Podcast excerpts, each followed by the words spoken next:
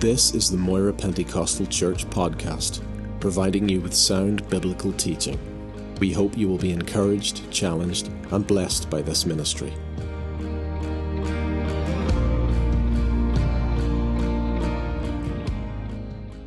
Tonight, please, to Psalm 56.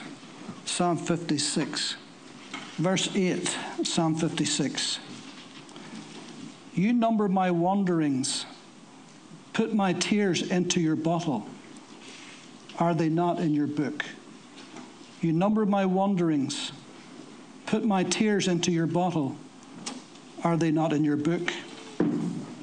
Those who hate God, those who are angry with God, those who, for whatever reason, uh, feel disappointed with God, often say that God doesn't care that God doesn't see my need, that God doesn't feel my hurt and my pain. But nothing could be further from the truth. Because it's right here in Psalm 56. He puts our tears into his bottle. In ancient times, the Semitic people in particular uh, would take the tears of the mourners and put them into a bottle and bury them alongside their dearly departed. Simply as a record of their pain and their loss and their sorrow. And so God sees our pain, He sees our hurts, He knows our sorrows, and He keeps a keen record of those things. And so, whenever we go through a tough season, a difficult time, a trying time, and perhaps we either inwardly or even outwardly shed a tear or two, God keeps those in His bottle. God marks those. And in those tough times, the enemy of your soul is very quick to say, See, God doesn't really care. God doesn't really see you. He doesn't really know what you're going through. Because if he did care and he did know, surely he would do something about it. Or why would he let you go through it in the first place if he really cared? Those are the lies and the tricks of the enemy of your soul. And perhaps in those times you may be tempted to feel like Mary and Martha when their brother Lazarus died and they sent for Jesus and he didn't come. And they said, both of them, Lord, if you had been here, in other words, they're saying, Lord, you weren't here for us when we needed you the most. You didn't even show up. You didn't feel our pain and feel our hurt. And you knew about it, but you didn't care. That's what they were really thinking. But the Lord already had their tears in his bottle. Not just when he saw them crying when he came, but those four days when he wasn't there, when he knew what they were going through in a sense, he kept their tears in his bottle. But he had come now to wipe away their tears and give them the oil of gladness for the spirit of heaviness that they had. Psalm 56 is a companion psalm to Psalm 34.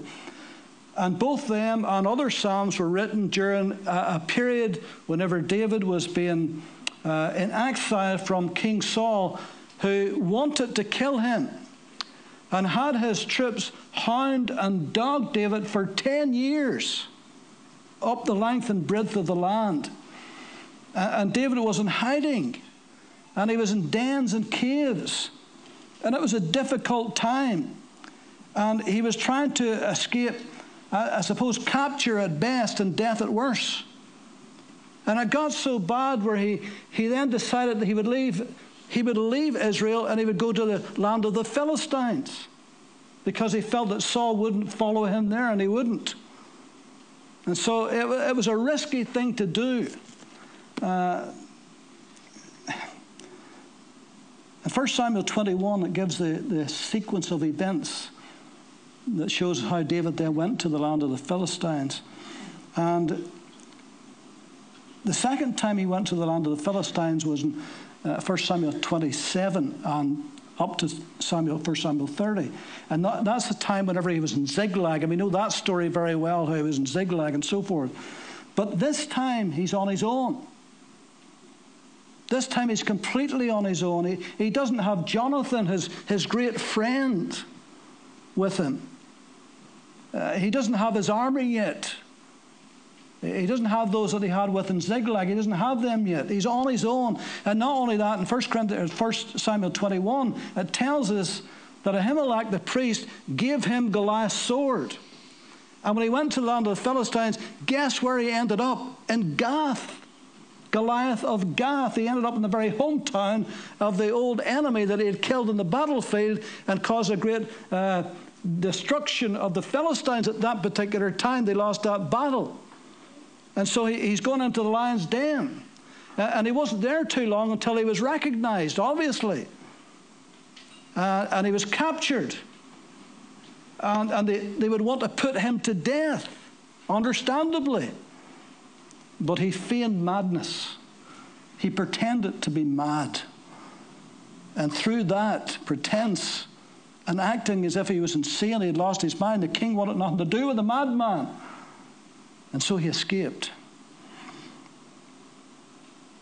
But going into that land uh, was a very dangerous, difficult thing to do. And, and in the midst of all of that, during that 10 years when he was hounded from pillar to post, and whenever he was in great danger and his life was threatened, in those times, in spite of it all, he was able to say, You number my wanderings, put my tears into your bottle. Are they not in your book? God records your every step. He remembers your every tear. He sees your wanderings. He sees your weeping. He records your steps. They're in his book. And he remembers your tears and he puts them into his bottle.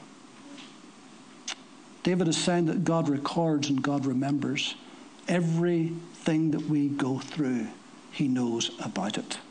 And so when the enemy tells you and you're tempted to believe that God doesn't care, Go to Psalm 56 and point it out. See, every tear I've ever shed, God put it into his bottle. And so, if life is difficult, and many times it is, and the enemy of your soul, it seems like he has overcome us, and people conspire to harm us, know at that moment that God has got your back, that God's on your side. Amen. And he he records your wanderings. David was wandering all over the nation, wandering for 10 years. But he says, God has recorded all of my wanderings. Every step I took, God was with me in it. And that's the same for you. Listen, listen to what he said in verse 9. When I cry out to you, then my enemies will turn back. This I know. How did he know that? because God is for me. You have got to know in your difficult season, God is for you. Right. Peter or Paul said in Romans 8:31, if God is for me, who can be against me? He obviously picked up on that psalm, didn't he? And so God had promised David that he would be king over Israel. Whenever he was just a boy, when he was just a lad, remember Samuel came and anointed him to be king over Israel? And so there was going to be no Philistine, there's going to be no devil, there's going to be no Saul that would ever break that promise over his life. Because God is for me, he said. Yes, it didn't look like it right at that moment. In the difficult seasons, it never does. And in the natural, David being enthroned as king over Israel, it seemed impossible, not inevitable, but impossible.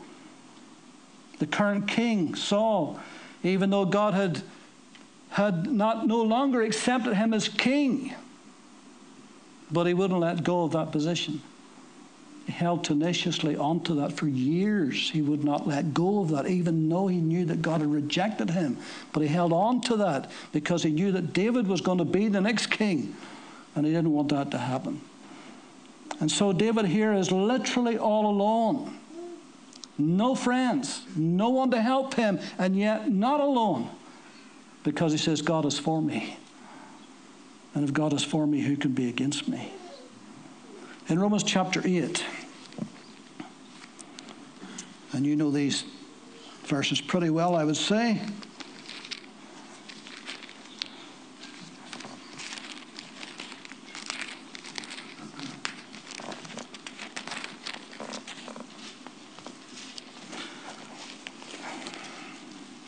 Romans chapter 8.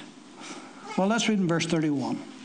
What shall we say to these things? If God is for us, who can be against us?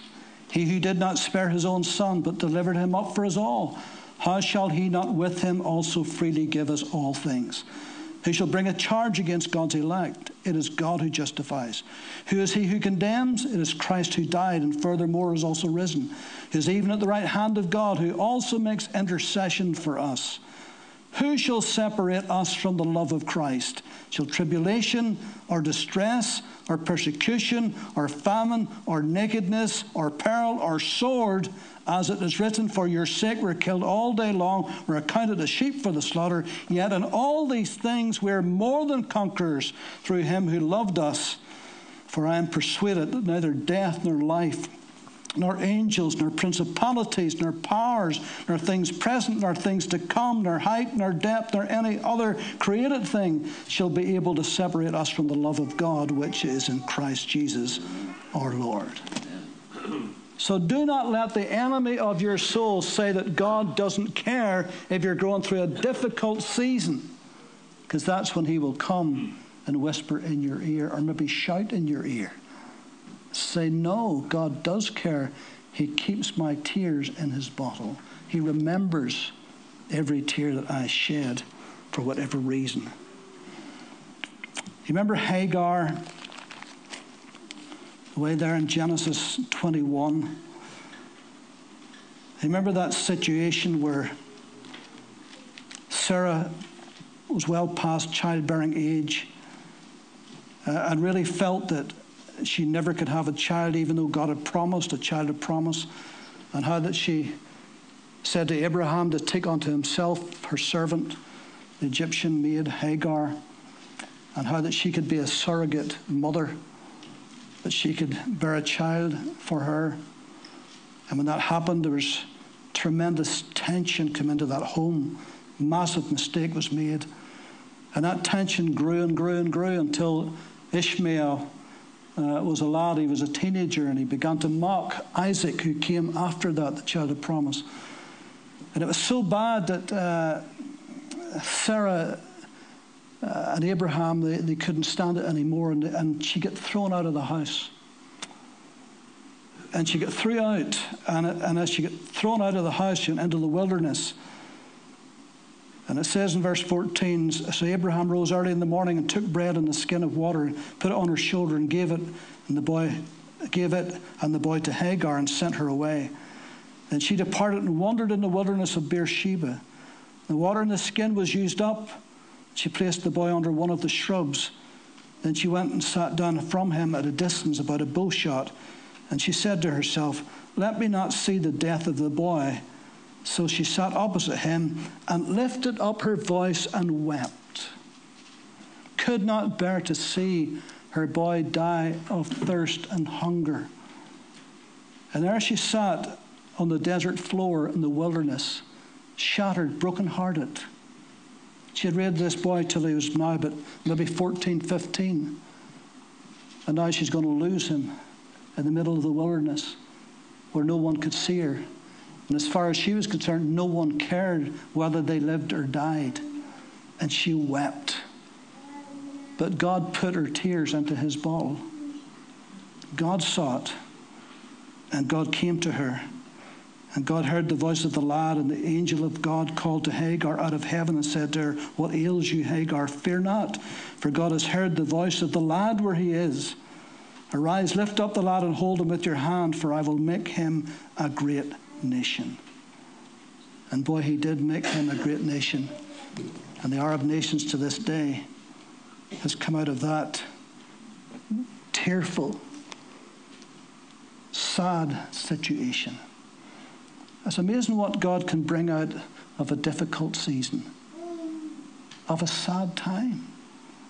Because he puts our tears into his bottle. And that's his way of telling us, hey, I see it, I know it, and I record it, and I remember it. Peter, of course, Luke 22, it says about Peter that after he denied the Lord three times and Jesus looked at him, it says he went out and he wept bitterly. Wept bitterly.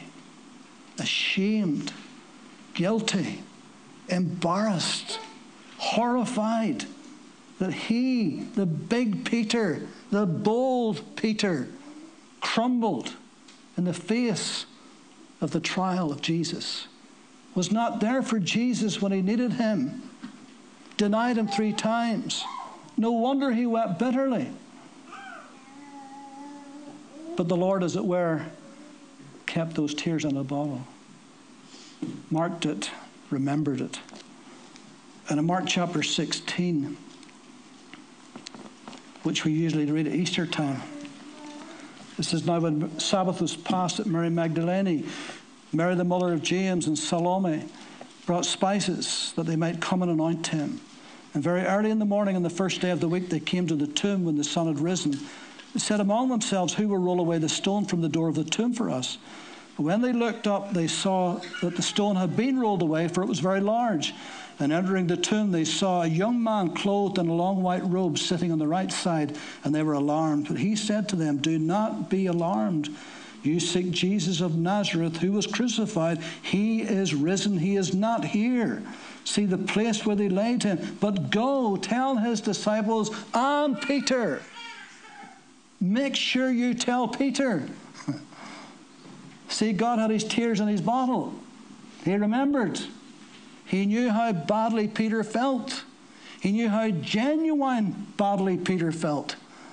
And he says, Make sure the angels, make sure you tell Peter, because the Lord wants Peter to be there. And of course, we know it happened eventually. Of course, when they did meet and they met a couple of times, how that Jesus said, Do you love me three times? And brought him back into the fold and made him a tremendous man of God. But you see, he had his tears in his bottle. Jeremiah was known as the weeping prophet. He wrote the book of Lamentations, and I think that tells you all you need to know. Tears were never far from Jeremiah's eyes. Uh, Jeremiah was, he was not like Elijah. He was not a, a particularly strong type of a guy like Elijah. He, he was much more tender hearted and, and, much more sensitive. And, it really affected him when he saw the state of the nation and the sin of the nation, the idolatry of the nation and when he saw the lack of repentance, uh, and, and he saw that they, they would not listen to his prophetic word, that God was warning and warning and warning and warning, and they just would not listen. And they, and they put him in stocks, and they put him in prison, they put him in a hole in the ground, they did everything. And it broke his heart. And he wept often, again and again. But God put his tears into the bottle. God put his tears into the bottle. And in Lamentations chapter 3, again, you know it well. Thank God he came to that place in the midst of all of his tears. Lamentations 3:21 This I recall to my mind therefore I have hope through the Lord's mercies we are not consumed because his compassions fail not they are new every morning Great is your faithfulness. The Lord is my portion, says my soul. Therefore, I hope in him. He couldn't hope in anybody else, he couldn't hope in anything else. He could only hope in the Lord. And the Lord saw every tear that that prophet cried for the nation, for the situation, and even for himself. Hannah Bless her. In 1 Samuel chapter 1 was a broken woman.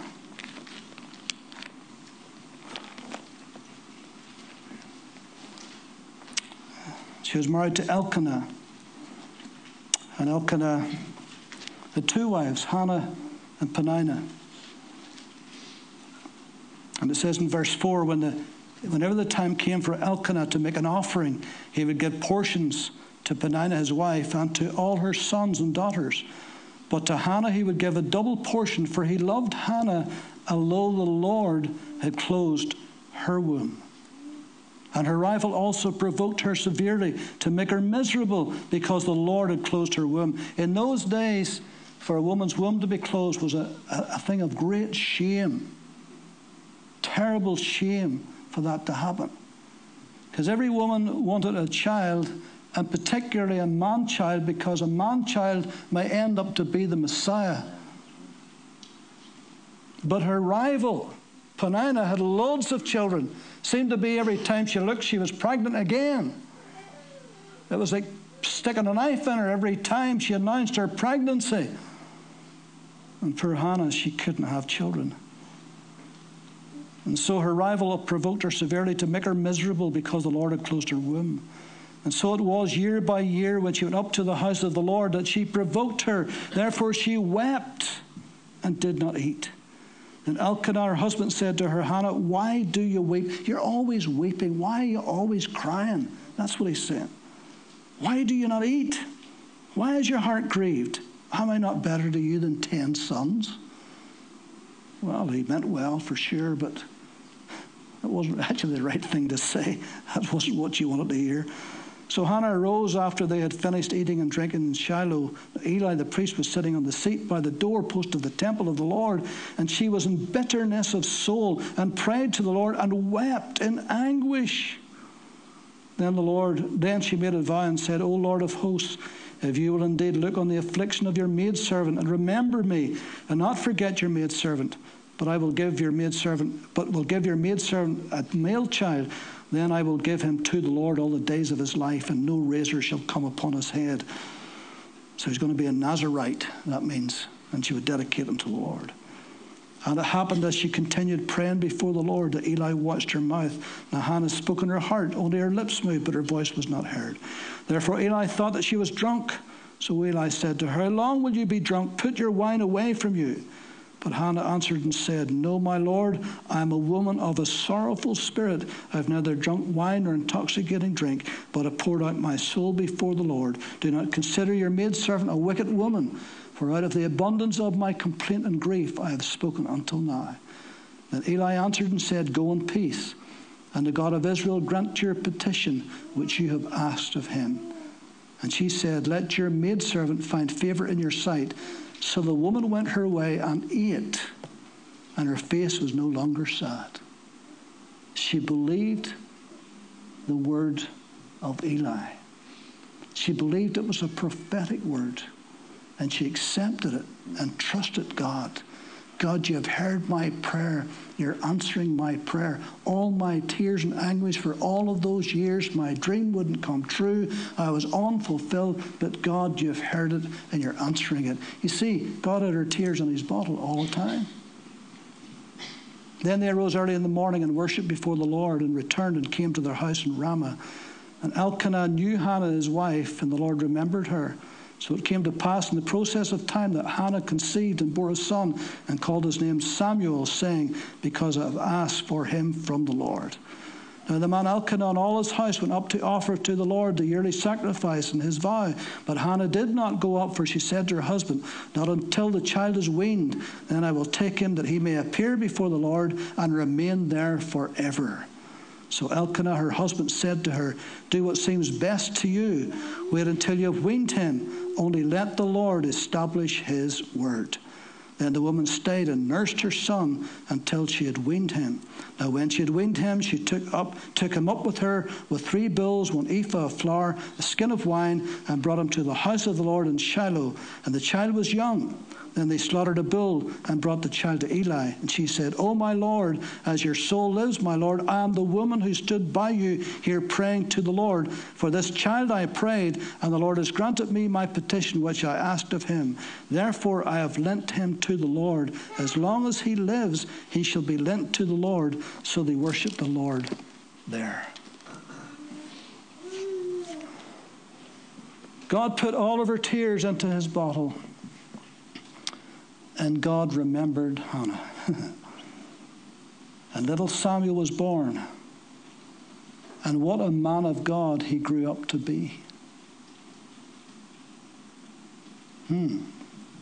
He was the last of the judges and the first of the prophets. You see, God ruled by theocracy, God ruled through a man.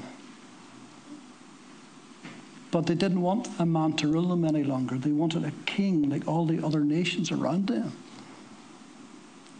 And Samuel warned them and warned them, but they wouldn't listen.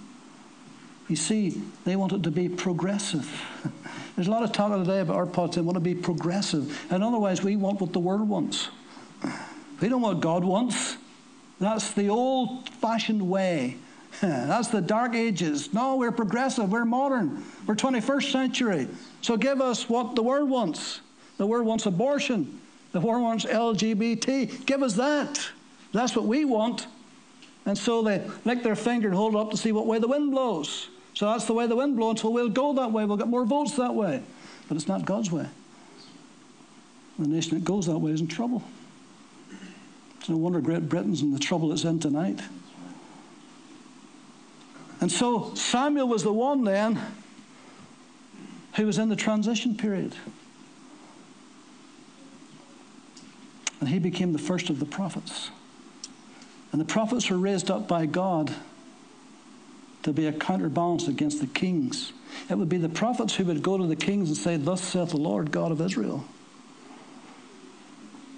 And he was the first of the prophets in that line. And he was the one who started then the school of the prophets in Ramah, his hometown in Gibeah, the hometown of Saul. And they wanted a king. God, uh, God says, okay, if you want a king, I'll, you'll have a king. I'll, I'll, let you have your king. If you want a king, I'll let you have a king. And they get Saul, who was head and shoulders above everybody else and looked every part a king. But he was a terrible ruler. And then it was a disaster for the nation. Samuel had warned them again and again. But that's what they wanted. You see, the trouble is, if you keep wanting what God doesn't want, and if, you, if at the end, if you insist, God will say, okay, you can have it. You can have it, but it'll cause you lots of trouble. It'll break your heart, but you can have it. If you want it, you can have it. And so he started the school of the prophets. And like of Gad and different ones like that, and even David, who Samuel, David went to Samuel many times for instruction. And then, of course, Elijah and Elisha, they continued the school of the prophets. But it was that little boy, Samuel, that Hannah's tears that God put in his bottle, that he remembered. And he came to Hannah and gave her her heart's desire. The thing that she wanted most in life, that she had wept all those years for, God gave it to her. And what a blessing it was. And then in Luke chapter 7, and will not be long tonight, we're coming through this well. Luke, chapter 7.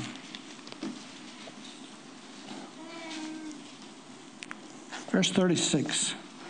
Then one of the Pharisees asked him to eat with him. And he went to the Pharisee's house and sat down to eat. Uh, by the way, when it says sat down to eat uh, at the table and so forth, uh, don't imagine it's like how we sit at a table today.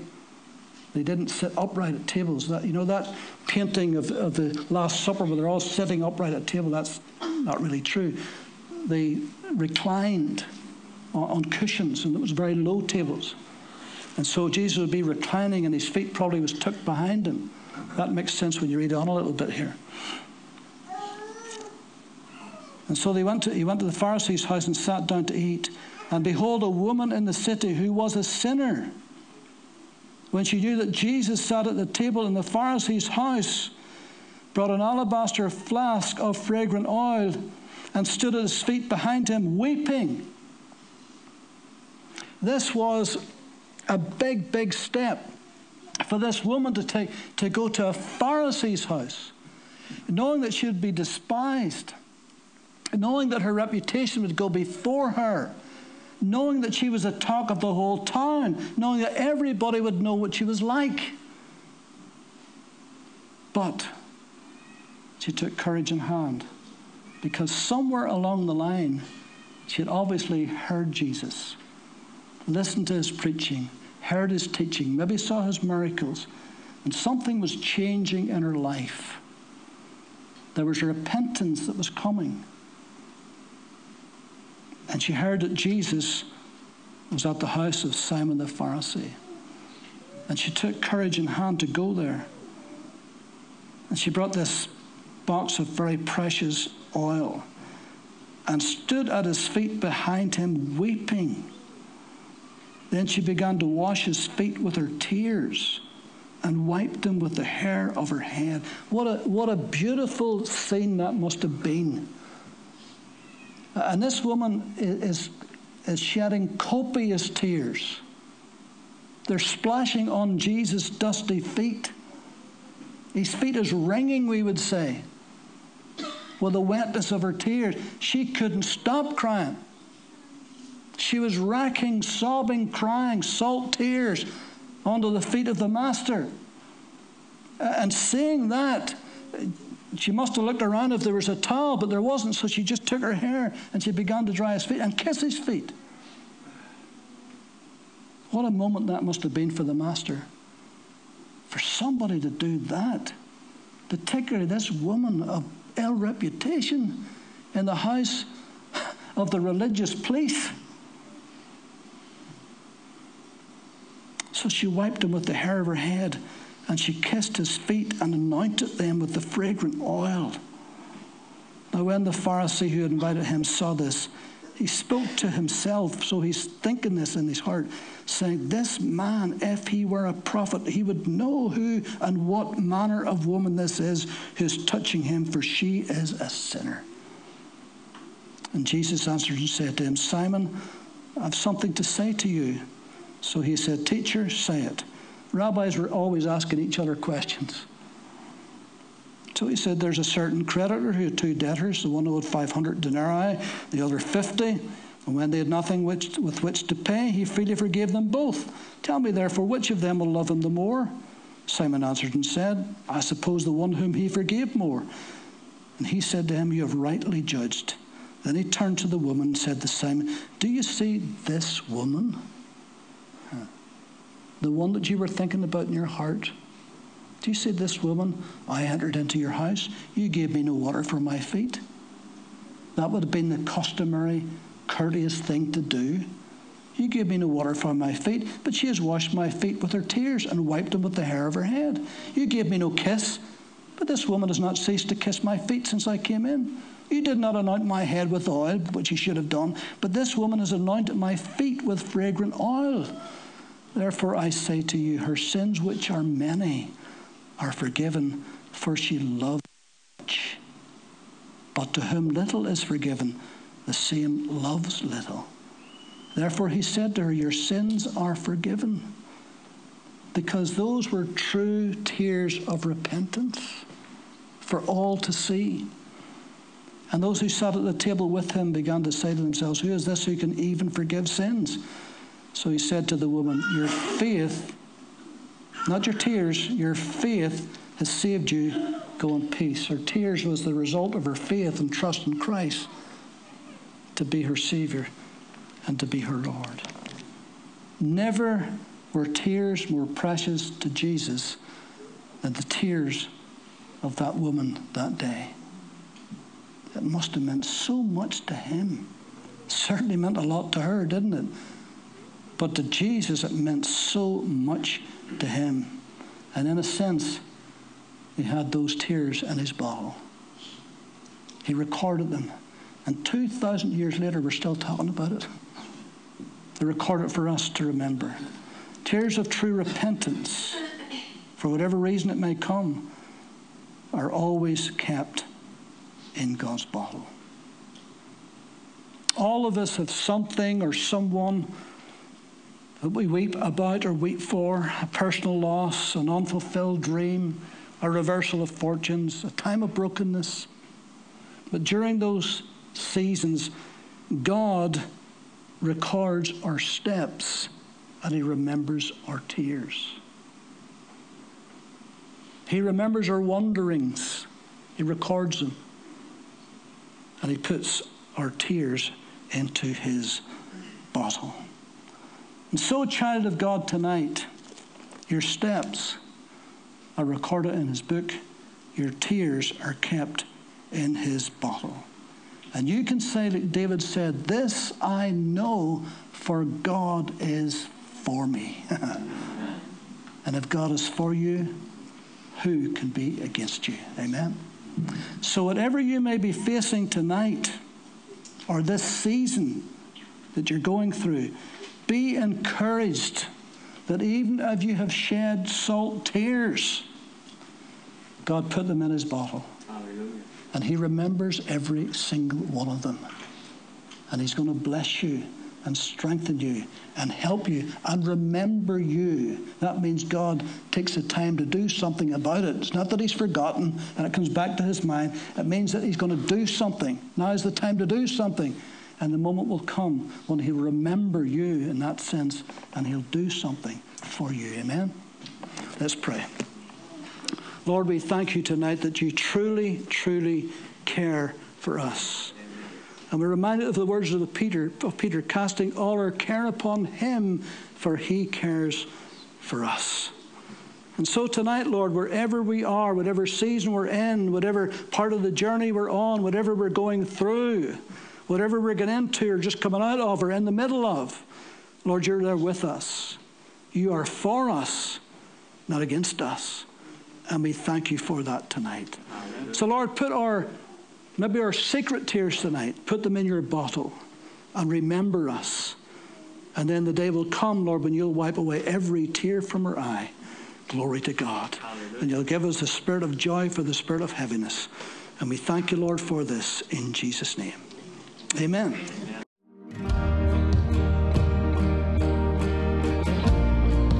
Thank you for listening to this podcast. We produce a variety of sermon videos and inspiring Christian content available for free on our YouTube channel. Just go to YouTube and search Moira Pentecostal or visit our website for more information www.mpc.org.uk.